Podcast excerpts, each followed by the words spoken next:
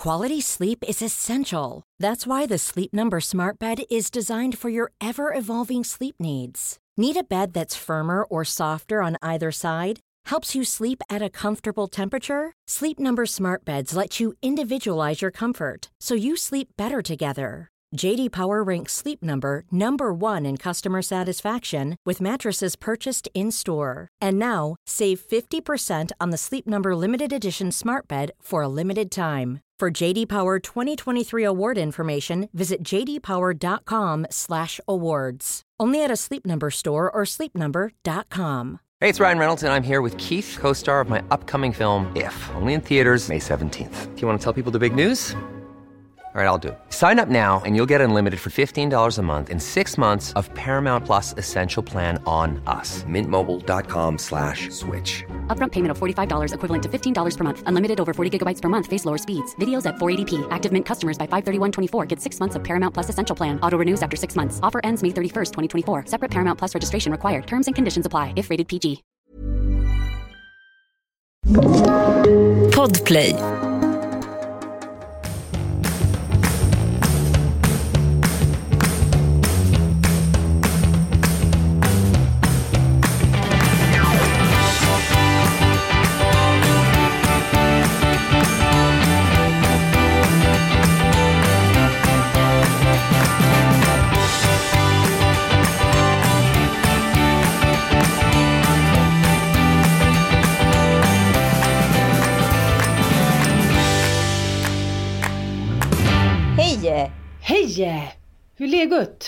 Ja, alltså idag tror jag ändå att det är någon form av misärpik på så många plan. Förstår du vad jag menar? Ja, du har spelat in två sketcher. Det har inte hänt sedan 1833. Nej, exakt! Bara en sån sak. Det måste ju betyda att jag är, är sinnessjukt frustrerad. Eller hur? Det här var ju en positiv kanske då, eh, vad ska man säga, ett positivt frö som då började gro på grund av din isolering. Men det som eh, uppdagades i förrgår om den här stackars mannen då som nästan 30 år varit inlåst på något fritzelliknande sätt med en dominant galen mor. Eh, det- får mig att bli så upprörd så att jag kan typ inte andas. Jag vill slåss. Jag vill slå alla som har fått veta om det här och inte gjort någonting. Det är en sån jävla svensk flathet så att jag, nej jag är så jävla arg så att jag kräks. Vi vet ju inte supermycket, Nej, det men sant. eh, alltså det är ju isolering på en ny dimension utan tvekan. Ja, ja. Eh, systern har ju idag, eh, eller nu ikväll, precis innan podden släppts, gjort en intervju med Expressen och talar ut om det här. Eh, och du har även fått ett DM har jag förstått. Nej, ett Ja. mejl. Mhm. Ett privat mejl och eh, det är då eh, från en kvinna, vi kan kalla henne för Annika. Och hon eh, berättar då att här, hon skriver jag brukar inte kommentera inlägg men efter att ha läst ett inlägg, jag har skrivit ett inlägg då på Instagram där jag skriver att jag är upprörd då och undrar varför den här kvinnan då som eh, visste om att det här hade pågått så länge inte hade gjort mer. Och då vill hon att jag ska be om ursäkt då till den här anhöriga och som jag spyr över då och tar reda på mer fakta innan jag lägger ut något. Och då skriver hon så här, pojken har levt med sin psykiskt störda mamma men inte varit inlåst, snarare hjärntvättad. Han har varit ute både själv men även mycket med sin mamma. Familjen har levt i misär och det är ett under att barnen trots en fruktansvärd uppväxt ändå står på benen idag. Anledningen till att de står på benen idag? Jo, för att de bröt med familjen. Allt är inte svart eller vitt och allt är inte vad som står i Aftonbladet. Dessa stackars systrar har varit med om tillräckligt än att ytterligare få bli uthängda på detta vis. Jag tycker också självklart att det alltid är fruktansvärt, fruktansvärt hemskt och önskar verkligen att kommunen, sociala skolan hade lyssnat och varit mer uppmärksam. Det hade aldrig inte hänt. Och sen kommer det sista då som också gör att jag blir ännu mer eh, upprörd igen. Alla med versaler som bodde i det här området kände till hur psykiskt sjuka föräldrarna var i den här familjen men ingen gjorde något. Så det har alltså varit en pappa inblandad också. Det är helt otroligt. Och systern säger då i intervju med Expressen. Eh, mamman har alltid haft en besatthet. Eh, och egentligen varit överbeskyddande på grund av ett förlorat barn. Det vill säga min storebror. När jag var ett barn, ett och, eh, var ett barn ett och ett halvt år gammal, eh, dog då brorsan. Och eh, eh, hon fick en ny son och döpte honom till samma namn som eh, hennes storebror. Och sa alltid till oss att hon hade fått sin son tillbaka.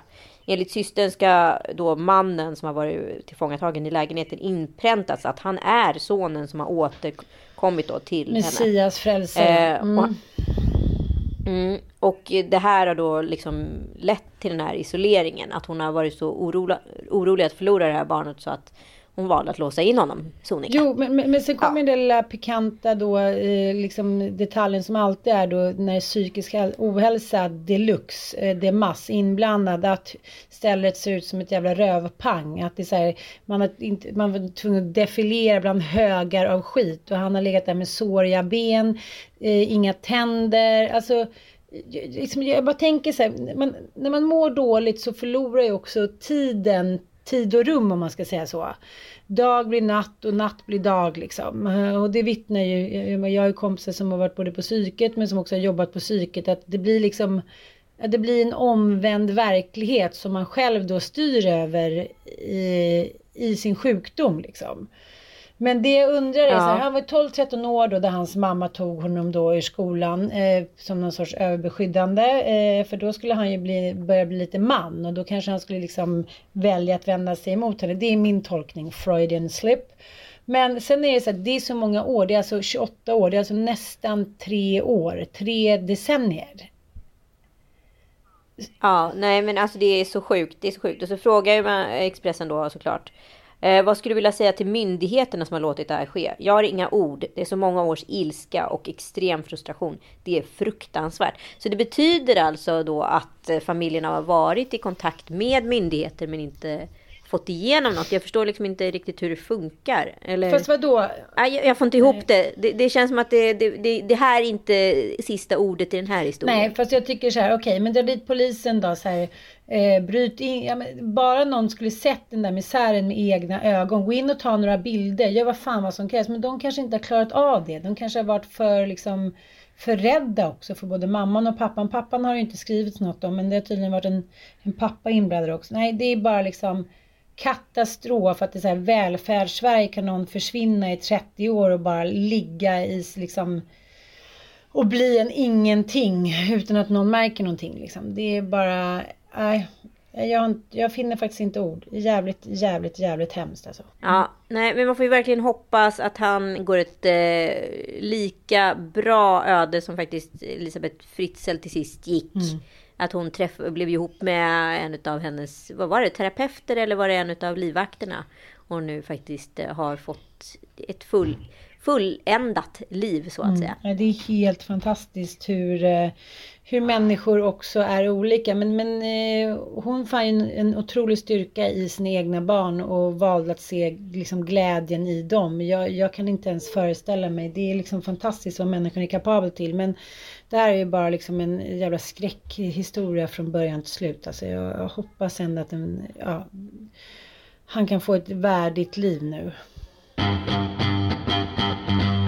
Ja, den här isoleringen gör ju en liksom mer eller mindre knäpp känner jag. Jag känner att det är så här ja, det, det, jag är liksom frustrerad, kåt, glad, förbannad, allt i ett. Jag vet inte hur du känner. Just idag. Just idag är jag mest uppgiven om man ska säga. Men, men blandat med lite ilska då. Eh, av olika orsaker. Både eh, privata och då det här offentliga som sker. Men jag, jag, jag, tycker att det finns någonting i det här att man går. Det känns lite som att man går. Nu ska jag verkligen inte tycka synd om själv. Men att man går på liksom på det småländska här, potatisfältet. Och så, men det är inga. När man blir skitglad när man ska upp på Tätra så är det en sten istället. Så man liksom fortsätter leta. jag tycker också liksom, jag tycker... Du kanske skulle få en dikt i form av ja, en ros ja, idag. Kan en det vara sting, en potato. Ja, jag vill verkligen ha det. Jag ska ligga och kolla på den sen. Men det blir lite som jag sa innan. Att ur ledartiden. Jag tycker dagarna går jättefort och jättesakta. Det är jättekonstigt. Eh, det börjar med att jag känner såhär, gud, hur ska liksom den här dagen, gud vad sakta, man kan inte göra någonting, man kan inte träffa någon. Och så är plötsligt så är klockan åtta och eh, man har liksom inte hunnit göra någonting. Så att, eh, jag vet inte, jag tror också att det är lite skillnad på första och andra vågen. Första vågen kände jag liksom, eh, jag kände mig som en överlevare. Som så här, nu jävlar, nu ska vi köra, nu ska vi masha, nu ska... Det fanns, en, det fanns en kollektivism ja. i första vågen. I andra vågen har vi brutits isär. It's det är som första och andra barnet. Första ja. barnet bygger man, bygger man ihop, andra barnet bryts ja, isär. Ja, det är verkligen sant. Man kan verkligen... Okej, okay, vad är festen? Ja, men han är ju bara tio dagar. Ja, ja, men vad är festen? Vem som helst, han bara. Nej, men det är spännande. Ja, tjo Apropå kåt, förvirrad och arg så har jag fortsatt kolla på Kärlek anarki. Ja, det blev ju en helt annan ton. Nu tycker jag att den är skitbra. Jag har inte sett klart, jag har sett några avsnitt till. Men, men nu har det ju börjat hända grejer. Nu är det liksom... Ja. Nu är det ju bra, bra på riktigt. Ja, absolut, absolut. Nej, men, eh, men det jag blev väldigt chockad över. Först har vi hon en ganska lång och explicit liksom naken scen. Eh, utan att behöva förklara för mycket. Men hon går ju liksom... Ja, hon kör ju en Ankeborg på ett badhus och det filmas då full frontal. Ja, men, jag fattar, alltså, är det verkligen hon? Eller är det en sån stand Ja, det är hon. Okej, wow, wow, wow. Det, det är hon. Oh, ja, ah. och, och, han kör ju en ganska stark nakenscen uppe i Norrland när han har liksom tröttnat på för 318 gången att bli eh, ja, sänkt utav sin mamma eh, på eh, ja, svärfaderns 50-årskalas. Mm. Så han kör liksom en, ja, en, en, ingen Ankeborg där inte, utan han kör en hel naken eh, liksom entré på, på en eh, ja, gruppbild så att säga. Och det här ställer till såklart en skandal. Och sen sticker han till Stockholm igen. Ja. Eh, men den här nu, och jag blev ju väldigt ho, ho, ho, ja. Är det sant det jag ser ja. framför mig? Ja, den här pojken kommer ha det väldigt trevligt i, ute, ute i kändisvärlden efter den här scenen. Ja, jag... Men då fick jag reda på utav en god vän som faktiskt också hade pratat med Alexander Skarsgård i telefon exakt samtidigt när han står och gör sin penisattrapp som han bär i Big Little Lies. Nej! Jo! Vadå? Att idag får, då hade han alltså fem personer i sitt underliv som då stod och gjorde den här penisattrappen åt honom. Och då får man också välja storlek själv. Ja, vi har ju, vi har ju många som kan vittna. Ja, vi har många som kan vittna. Och då förstod man ju också att den här storleken då kanske var lite väl tilltagen som den unge herrn i Kärlek och anarki hade valt. Hur som helst, så idag så gör tydligen filmbranschen så här. Och vilket är så himla sjukt smart. Man skapar alltså eh, lösvaginor eh, och penisattrapper för att porrindustrin inte ska kunna kidnappa skådespelare och skådespelerskors underliv. Vadå kidnappa? Vadå, så här, ta... Ja, men så att de Aha, hamnar på, på, på, att man hamnar på typ Pornhub eller någon annan porrsajt liksom. Eller vad de, allt vad de heter, Celebrity Porn etc. Liksom. Jaha, så, så då klipper de ut det och lägger in det i så små fixade porrfilmer. Så det har inte att göra med att man kanske skäms för att man nej, har en liten Nopperoni i prinskorven. Utan Nej. Nej, nu har du, nu har du fått det här om bakfoten. Ja, men jag fattar Tidigare det. Jag så har man det. kunnat sett, har man ju tidigare kunnat, äh, kunnat sett då nakna, eh, vad ska jag säga, Demi Moore, låt säga, i den där filmen. Så har den filmens liksom nakenscen varit ett outtake. Eh, och varit som en porr, ja, hamnat i som en porrfilmsekvens liksom, utav porrindustrin.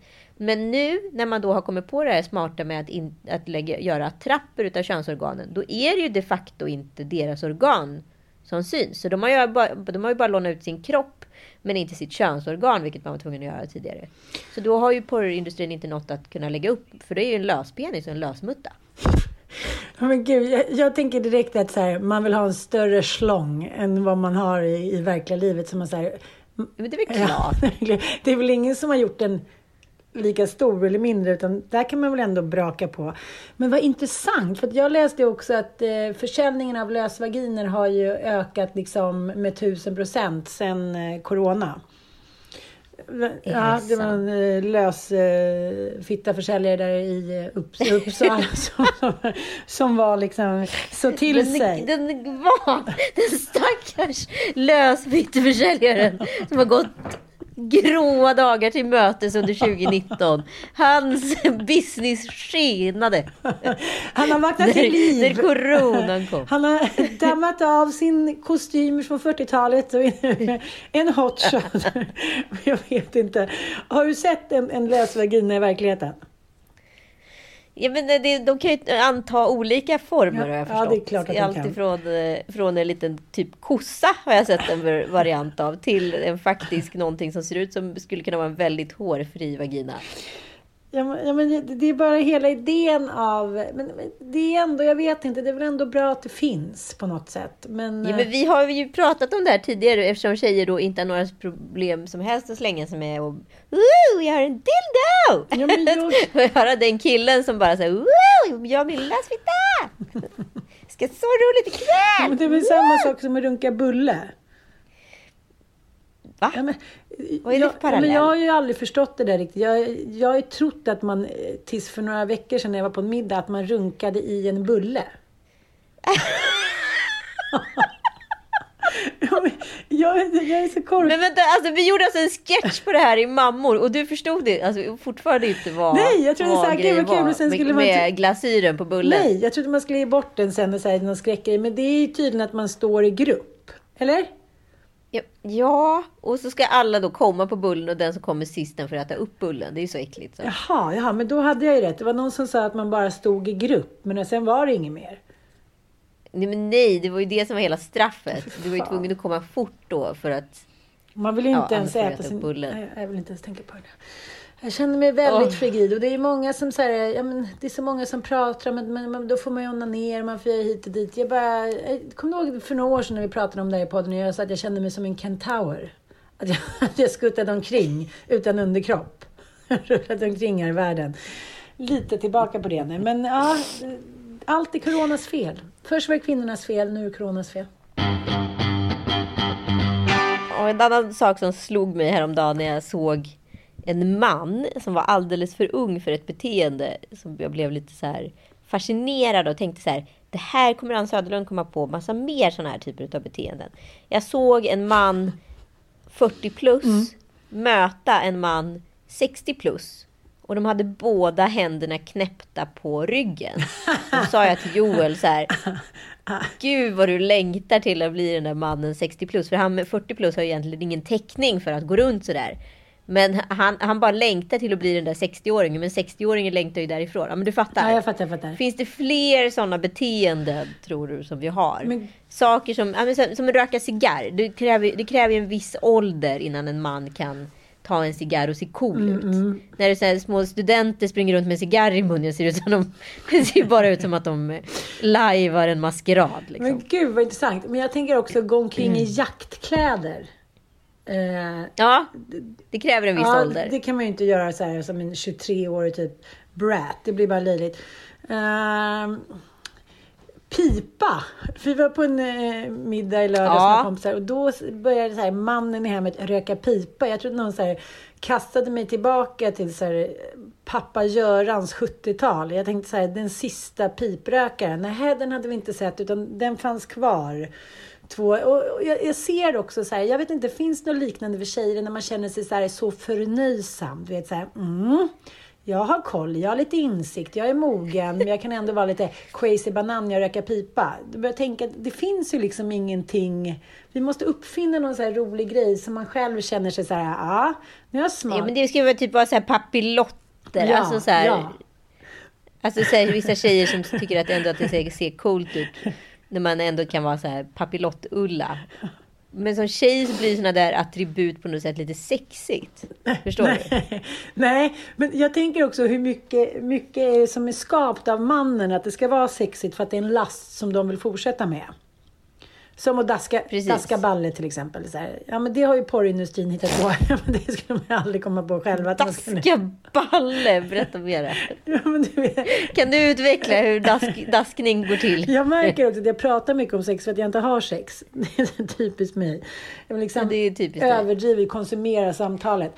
Nej men du vet som de gör i porrfilmer, då tar de ju en Opedoni och sen så liksom slår de den intensivt på olika delar av ansiktet lite så här, ah, nu är den på gång, nu är den på gång, dink, dink, nu är den på gång, nu är den på gång, så här, nu är den på väg, nu är den på väg, snart är den riktigt ståtlig och då kommer det typ, då kommer det göra ont. Så att nu eh, daskar jag på här medan tid är. Det är min tolkning. Har du aldrig sett i en p-rulle, att man säger dask? Jo, men det är klart jag Men jag har aldrig tänkt på det utifrån. utifrån det begreppet. Jo, men vadå? Du, ni, du säger att Joel och du har mer sex. Det tycker jag känns otroligt orättvist. Jag tror att det verkligen är så här... Det sa jag till dig, det sa jag inte till våra poddlyssnare. Nej, nej. Men okej, nu har jag sagt det till alla. Ja, hon har inte sagt det till... För ni är alltså, du har alltså, du har alltså mindre sex under corona. Ja, men vad fan. Det är som, alltså, jag går omkring som en sugga här hemma. Sub, sub, sugga. Det är så här, Vadå, det är alla, alla vill gå och nej, men det är verkligen... Ja, men, ja, men det är Det som... var äckliga bilder i mitt huvud. Ja, det, det fick jag också. Det är så griskultingar överallt som bara vill suga sig fast. Nej, nej, det är dåligt. Det, det är risigt. Det är risigt. Nej, men det, ja, men för det är intressant, för eftersom vi båda då är hemma med våra respektive hela tiden. Ja. Men jag tror att den stora skillnaden är att jag då har barn varannan vecka. Jo, Det måste det ju vara. Ja. Så att här finns det ju tid då att så här, haha! Ja. Du och jag hitta på vid lunch? Alltså så här, lunchsex har jag ju aldrig haft trevligt. tidigare i hela mitt liv. I hela mitt liv. Men nu har jag alltså lunchsex. Fan, en liten, en liten sushi och sen en liten sex på En liten sushi och en liten sushi med andra ord. En liten sushi och en snigel på det. Nej, men det, är, det, är det är en perfekt lunch. Det är en perfekt lunch. Ja, jag vet inte. Men det är, och sen eh, pluggar jag hemifrån nu igen. Jag vet inte, jag är inte Ja. heller riktigt så stark att jag är så här... bäddar i ordning, sätter på mig lite sexigt och så viskar in Mattias. Så han är inte heller riktigt den typen av man. Han sitter ju med... Som viskas in. Nej, men han sitter i möte från morgon kväll. Han blir ju stressad bara jag liksom undrar om det finns någon lussebulle. Alltså, han blir ju stressad för väldigt mycket och att jag då mitt i det här med barn och tvätt och hit och dit skulle börja liksom ponera att vi skulle köra en snabbis. Jag har ju försökt några gånger. Du vill inte se hans reaktion. Jag bara, kanske ska in och... Alltså, han skulle se... Jag ser att han så här, tror att han ska liksom, sjudas levande. Ja, men du han ska inte ens kokas, ja, men han du ska och jag har ju sjudas. pratat om det där att, så här, att man, man känner sig som en hynda, liksom när man ber om sex. Att det är så här en, Ja. någonting som borde ha liksom på något sätt uppdaterats och moderniserats i och med att kvinnan, i alla fall från 70-talet och framåt, har blivit någonting att räkna med. Både i kommersen och i sänghalmen. Att man, man, man behöver inte bara ligga stilla och vänta. Eh, och då, men han tittar på mig så som att, du vet som att det är liksom 50-tal. Jag bara, vi kanske ska gå och köra lite snabbt. Han bara, va? Du vet som att jag säger att vi ska så här, råna när, liksom närkiosken. Typ så här, han tycker det är som galenskap så att, så här, att vi ska ligga med massa ungar hemma. Och det kanske är galenskap, men jag tänker att nu när vi ändå har tagit hundra år tillbaka, tycker jag. Vi är tillbaka i bondesamhället. Med hel, liksom, vårt liv är ju att gå all in med familjen och jobba hemifrån. Inte kanske ute på fältet, men vårt liksom, digitala fält. Och eh, då tycker jag att då får man väl anpassa sig lite. Hur gjorde de förr i tiden? Låg de mycket eller lite? Vad tror du? Det blir ju väldigt mycket barn. Men, alltså jag tänker så att de inte, behövde inte ligga så mycket heller. För jag tänker så här, alla...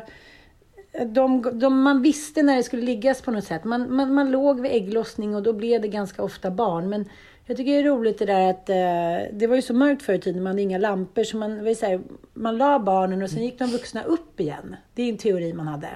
Som också bekräftats i dagböcker. Så här. För att jag har ju varit lite intresserad av det, så jag har ju forskat lite i det. Och då eh, sägs det då att eh, enligt forskarna att man, man, det blev ju mörkt klockan tre. Så gick man väl och la barnen vid sex. Och sen, vad fan, om du och jag går och lägger oss sex. Då, Vad då menar du på fullaste allvar att det blir mörkare förr i tiden än vad det blir, är nu? nej, men, nej, men, ja, men okej. Men det blir, det blir väl mörkt Okej, ja det är bara för att man inte hade, det, man har inte, man har ingen elektricitet. Nej, det är det de du vill säga. Så det, blir ju inte, alltså, det blev alltså inte mörkare ute utan det blev bara, det bara mörkare Men Du kan ju inne. tänka dig själv om du och jag hade sin stuga på landet med ett stearinljus. Det hade inte varit jättekul att Det sitta upp och, och snacka. va? Vi hade ju, i och för sig, vi hade fått pimpla på. Men eh, så då tror de att, eller då vet man att så här, då la man barnen och sen så vaknar man. Du vet ju själv ibland när man, ja, men, som på din 40-årsfest till exempel, när jag somnade vid åtta.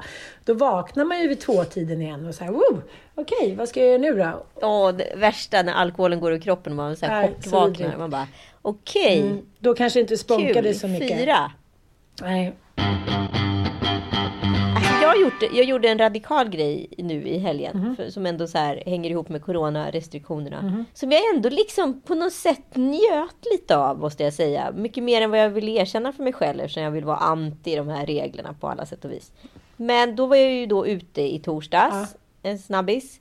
Och så var jag ute i fredags och ute i lördags och var hemma då vid tio alla gångerna. Ja men käka middag, tidig middag liksom. Men var du hemma tio alla tre kvällarna? Ja, för att det, de, stäng, alltså de stänger ju då. Ja, ja, okej, Man får, Ja, de får sluta servera liksom. Och liksom sover då utsövd hela natten, vaknar upp utan bakfylla och ändå haft en rolig kväll. Men Det tredje var dagen. någonting i mig... Ja, men det var någonting som i mig som var så här... Aha! Det här var ju inte så dumt. Så nu tänker du börja med det? Att säga spon... Nej men alltså jag bara kände att så här, livet kom tillbaka Mm. istället för att liksom vara ute i fyra timmar till och våndas i någon svår jävla bakfylla som nu för tiden sitter i mig i alla fall Ja. två till tre dygn Mm, håller efter dig. utgång. Ja, så då kände jag så här, aha, jag kan få ha kul, jag kan få vara lite full och gå hem tio och ändå ha en helt fräsch dag och göra samma gre- grej en gång till. Så nu ska du köra det? Inte alls dumt. Sju dagars? Ja, men sju dagars varje dag. Tjoho! På. Men jag har ju också faktiskt någonting som jag ha- har gjort faktiskt under coronans tid här nu. Det är att jag...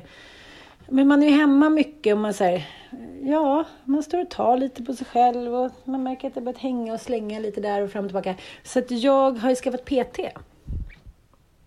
Oj, oj, oj. Och, eh, på. Men det roliga är att jag gör det tillsammans med oss igen. Så vi går tillsammans. Mm, det är roligt. Toys. Och jag måste känna att dels så blir det inte så mycket fokus på mig, vilket jag tycker är skönt just när man tränar. Och dels så är det att man pushar varandra. Jag tycker faktiskt att det är väldigt, väldigt roligt. Måste jag säga. Ah, det var bara det. Nej men, jag vill bara lite beröm. Ja, du är jätteduktig. Ann, självklart. Du är superduktig. Men en sak som slog mig i det här covidandet, det är ju ändå att i och med att jag går hem då klockan 22 från krogen. Det betyder också att så här, antingen får ju min dag då starta tidigare på ja, krogen, vilket inte är så mycket möjligt eftersom jag måste så här, ja men det är alltid 2000 grejer att göra. Så sju kanske i bästa fall kommer ut. Men om jag då skulle vilja träffa någon, då är det 100% omöjliggjort. Och hur funkar det på Tinder då när det är såna här restriktioner? Man får ju inte träffa nya personer. Och framförallt inte vara intim med nya personer. Det måste ju påverka singlar otroligt mycket det här året. Men jag tänker så att det kanske blivit mer eh, sex eh, över Zoom. Zoom-sex och Zoom-dejter. Mm, absolut. Men gud, det här, måste vi, det här måste vi ju peta lite. Känner vi inga singlar som är ute på Tinder? Jo, alltså jag känner ju, de har ju sagt bara att det är ju typ öken där ute nu. Det går inte att göra någonting.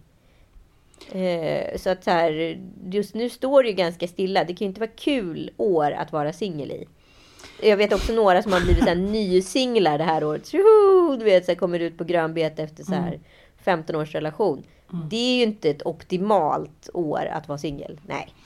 Jag tror så här, det kommer ju bli en flaskeffekt. För det kommer bli så här, eh, en kompis till mig är också ny singel. Hon ska börja leva varannan vecka då med sina barn. Hon sa det så här, det är så tyst och mörkt i den där lägenheten. För att det är så här, ingen kommer förbi. Man kan inte göra någonting. Så där hemma sitter man, det är ju liksom chockartat. Så att jag tror att så här, Nej men covid, liksom corona, covid-relationerna kommer ju haspla sig kvar något år till. Sen tror jag att det kommer bli så här som det blev 71 när typ 30 procent av kvinnliga befolkningen i Sverige lämnade sina män och tog ut skilsmässa. Efter att den här sambeskattningslagen togs bort så de kunde tjäna stålar. 30 procent! Det har aldrig varit så mycket skilsmässor, varken förr eller senare. Och det här var ändå 71. Mm. Så att jag, jag, Otroligt. jag tror att det kommer, det kommer nog ske en hel del. Men liksom det är som du säger, så här, skilja sig nu. Man bara, Hej då Mattis, ha det så kul typ. Eh, vi ses. Nej, nej men Vi ses på Zoom. vi ses på Zoom. Men, det, Men, men jag var ju singel på prov här för, för några veckor sedan. Var du när det? Joel var uppe i Gävle. Ja, men jag var ju gräsänka. Men det blir ju som att vara singel utan att vara singel. Förstår du? Ja, ja. Men jag måste ju alltså adaptera premissen av ett singelliv och underhålla mig som en singel. Det här var ju också under en vecka när jag inte hade barnen. Eh, baserat på den lilla erfarenheten så tänker jag att Men kommer inte Ehm. du, förlåt att jag, att jag avbryter dig, men kommer inte du ihåg när vi var och, och spelade padel sist? Då var det ju så här, vill du vara med på date night i paddelcenter? Ja, just det! Himla... Men det måste ju vara världens bästa sportmatch-dating. Ja, för då, och då vet man att de inte är smittade, eller vadå? För om de klarar att spela padel, då vet man att de är på Ja. gång liksom. Men Ja men exakt, och framförallt så ser man ju också, tänk hur mycket man ser i ett spel hur folk är som personer. Jo, det är sant. Det är sagt. Ja, gud ja. Man ser om Jo, de... men så här, dålig förlorare, ilsk jävel, i- som en dålig lagkamrat eller då vet man ju direkt så här, den där eh, jäveln, han, vill man ju, han ska man inte dejta. Men jag tycker det är jävligt spännande. Vi spelade paddel igår med några kompisar och eh, det, enligt Mattias finns det någon så här eh, gentleman's agreement. Att så här, när man eh, spelar liksom, kille, tjej, kille, tjej, par till exempel. Då Ja. eh, kör man inte all the way. Nej, Nej. och den har jag varit med om också där eh, en respektive smashar ut sin eh, Men det ja, stämmer ju inte. respektive. Men det stämmer ju inte. Jag försöker säga Nej. så här, ingen annan bryr sig älskling. Nu får du liksom komma igång. Jaha, nej, han tror så att man måste så här, fjösa lite för att det är tjejer. Men jag bara, men nu förlorar ju för att alla andra spelar ju bara på mig. Jaha, jaha. Sen körde han ju på. Men, men liksom någon tro så här, Det är någonting som har hänt tycker jag. För det är många par som spelar. Och att man helt plötsligt nu tillsammans får vara med och utmana någon. Istället för bara så här, mamma och pappa hemma, hemma på kammaren. Så kan man så här, gå ut och tävla med någonting gemensamt. Man, så här, man kan få styrka. Jag tycker att det är jävligt intressant att se det som händer på paddelplan mellan par.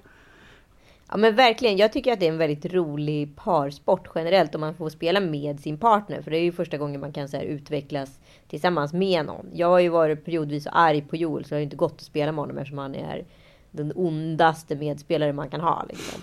Eh, men däremot så spelade jag eh, i en paddelturnering och då hamnade jag med en annan persons respektive eh, som min paddelpartner. Och så mötte vi då i den här turneringen hans respektive mot som då hade teamat upp med Joel. Och han smashade ju på ordentligt på henne. Alltså den respektiven. Ja, ja. Men, Ja, så det var ju ingen så här, det var ju inte liksom, fanns ju noll pardon från hans sida liksom. Han körde, han tyckte att det var det roligaste på jorden att få så här smasha ut henne. Så, ja, det kan man ju också se. bollar. Ja, men det kan vi också se. Så aggressiviteten hos den andra partnern när den får spela så här. Hur är i relationen? men du vet hur arg jag kan bli på Mattis. Men igår sa jag så här, nu får du lägga ner. Och han märkte det själv också. att Det är väl inget roligt. Så här, Vi håller på att förlora bara för att du står och fjösar. Men då körde han ju på. Men då blev det ju liksom chockartat från att han hade varit så här, ja men någon i så här Galenskaparna After Shave, en grå gubbe tills han blev liksom en så här, ja, men vet, Dansbandskung. hormonig 18-åring som bara så krossade typ. Jag bara, om någon får den här bollen på sig så kommer ju de mördas. Äh, äh. Så jag tror att man måste så väcka det till liv. Men jag tycker hellre att man blir helt liksom utspelad än att killar ska spela sämre än vad de är. Det, det klarar jag bara inte av. Det gör jag bara inte. Det gör jag bara inte. Nej men jag vet inte, jag tycker det är kul när man så här kan, men man, det måste ju finnas någon typ av kommunikation med paret man spelar med. Så att de Ja, är okej ja, med ja. att liksom köra på liksom. Annars kan det bli lite konstigt. Apropå det vi pratade om eh, eh, förra avsnittet, det här att kulturen bara stryps. Jag tänker också Mm. så här, det är ju samma sak, någonting som jag tror kommer påverka oss jävligt mycket, det är ju den här julen, det är att det är ingen, kommer inte bli någon musik. Man kommer inte kunna gå till kyrkan, det är inga körer, det är inga Lucia-tåg. Det kommer bli liksom, ja, en, en bondesamhällets fattigmansjul. Mm. Förstår du vad jag menar? Jo men jag förstår, det är ju liksom den första tysta julen på något sätt. Det, är- den är märklig. Ja, jag tänker så här, den, liksom, november är tycker jag det, typ den svartaste månaden i, under året. Lite i, ja men lite så här i fight med januari. Men nu så blir bara det så här en tyst grå månad i väntan på en tyst grå månad i väntan på en tyst grå månad. Ja. Det är inte att man garvar ihjäl sig. Ja, Nej men jag såg att eh, Carola åkte hem till olika kändisar iklädd någon form av julgrans-outfit. För alla hennes julgig måste ju vara inställda. Så nu körde hon då lite hemma hos-jul hos folk. mhm. Men jag vet Det inte. var i och för sig glassigt att få Carola som kom, kom hit och skråla lite. Det skulle jag inte ha någonting emot. Men film. så du dokumentären om Diego Maradona som har gått på SVT? Eh, ja. Ja. Den gjordes ju alltså innan hans eh, bortgång. Men Ja. den blev ju, den blev ju ånyo väckt efter hans bortgång. Mm. Och jag såg den och jag blev verkligen så här. Jag blev verkligen så drabbad utav hela hans öde. Men, men det är ju det som händer när man så här, när människor, när det kommer en arbetargrabb och så, så börjar liksom kommersialismen gripa tag i honom. Har man inte en Helena Seger då, då är det väldigt lätt att man hemfaller åt allt det där som man inte har fått prova innan och det liksom bryter ner en. Och nu ska ju den här läkaren bli utredd om han har så här vållande till annans död. Så här, tacksam roll. Först, han, han skriver så här, han brukade, när jag kom hem dit brukade han slå mig och slänga ut mig. Men sen ringde han tillbaka mig. Okej. Okay. Okej. Nej men jag såg ju liksom dokumentären där och- och också hur hur han då från fattigdom och gatan och liksom hans stora orsak från början varför han ville spela fotboll var ju på grund av att han ville kunna köpa hans föräldrar ett hus. De hade ju vuxit upp i ett ingenting. Och det är, så här, det är likadant med Cristiano Ronaldo. Alla de här, de kommer ju från ett ingenting. Jag tror Cristiano Ronaldo, de bodde åtta personer i, i samma lilla skitlägenhet. Och då, och det är ju samma sak, för det finns ändå så här, jag tänkte väldigt mycket på det med Whitney Houston. Det finns liksom, när man har boll i sig på det där sättet som få människor på jorden trots allt har. Då är det ju bara ren talang. Idag om du kollar på en fotbollsspelare så de kollar bara på hur de värmer upp liksom. Ah. Har, alla har varsin PT på planen och gör olika stretchövningar och det är otroligt mekaniskt allting. Där sprang de runt i någon liksom, tog en cigg innan så sprang de några varv och gjorde jättekonstiga eh, kroppsövningar som såg värre ut än Susanne Lanefelts liksom. Ja.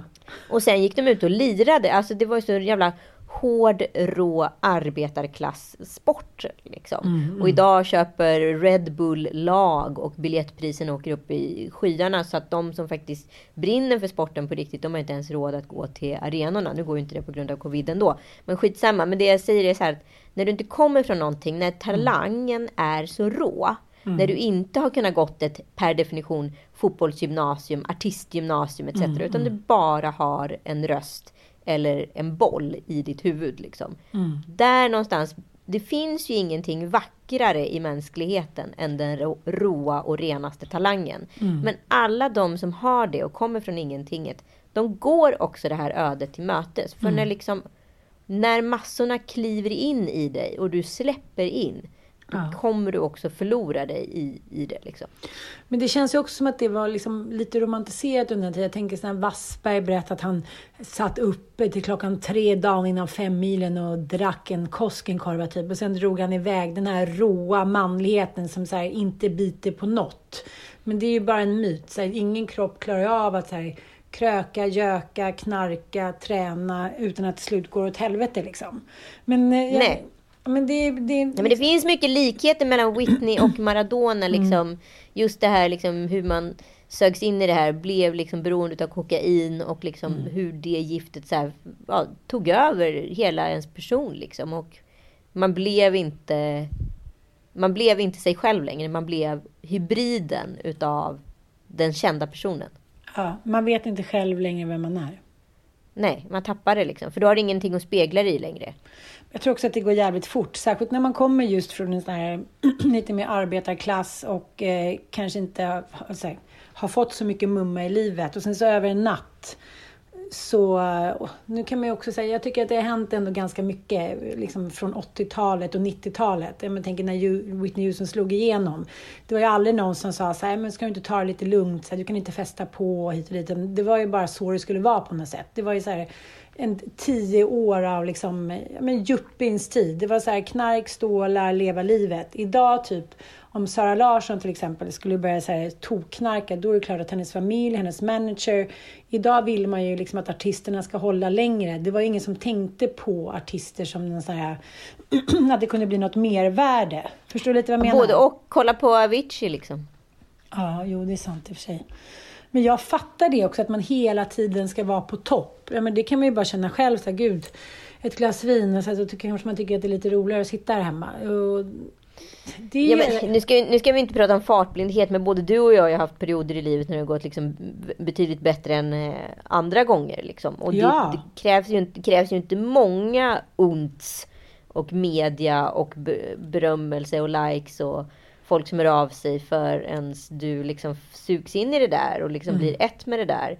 Och det gäller ju att kunna liksom parera och hantera. Och det, så här, har du ingenting har du inte varit med om det tidigare och dessutom kanske är 23 år, vilket Ja. liksom både typ Whitney och Maradona var när de breakade, då, då det är klart att det är tufft.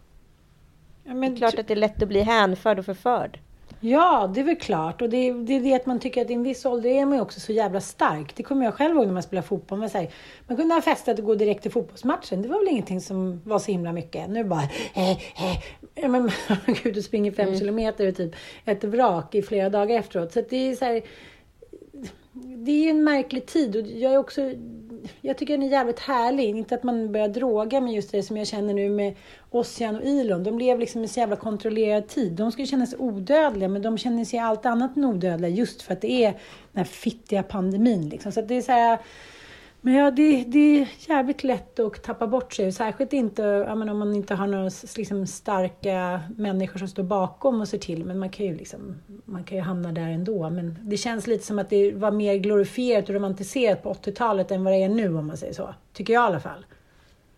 Ja men absolut. Men apropå det måste jag ändå bli så här, lite så här bittert nöjd i min spaning med att stä- stänga krogarna klockan 10.00. Ja. men det var ju första liksom, eh, tillslaget mot en svartklubb ute i förorten här Just det, i, just det. Just det. i helgen. Det var väl ett hundratal Ja, just personer det, som var ja. där och det såldes. Ja. Och det var ju så här, exakt, fast jag tycker så här, de ska ju bara be om ursäkt för det är ju exakt där som samhället främjar. Ja, ja! Åk inte ut dit då. Vad ska de göra ungdomarna? De måste ju för fan få göra någonting.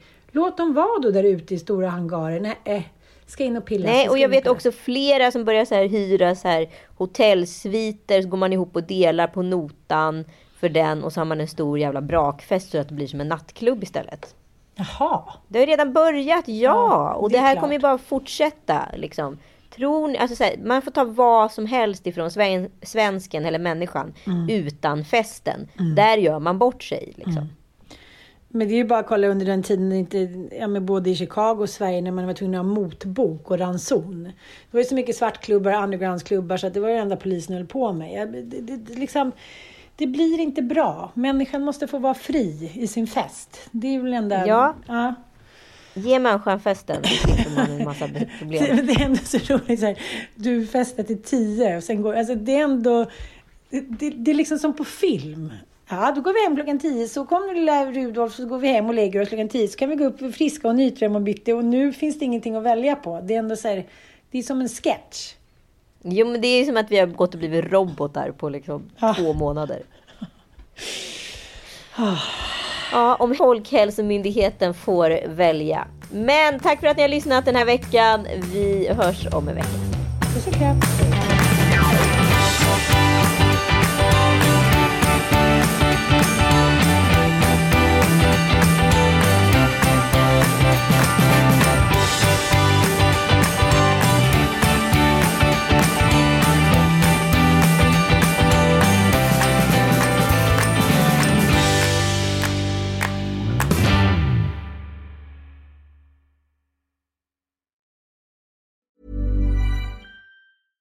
Ever catch yourself eating the same flavorless dinner three days in a row? Dreaming of something better? Well, HelloFresh is your guilt-free dream come true, baby. It's me, Kiki Palmer. Let's wake up those taste buds with hot, juicy pecan-crusted chicken or garlic butter shrimp scampi. Mm. Hello Fresh. Stop dreaming of all the delicious possibilities and dig in at HelloFresh.com. Let's get this dinner party started.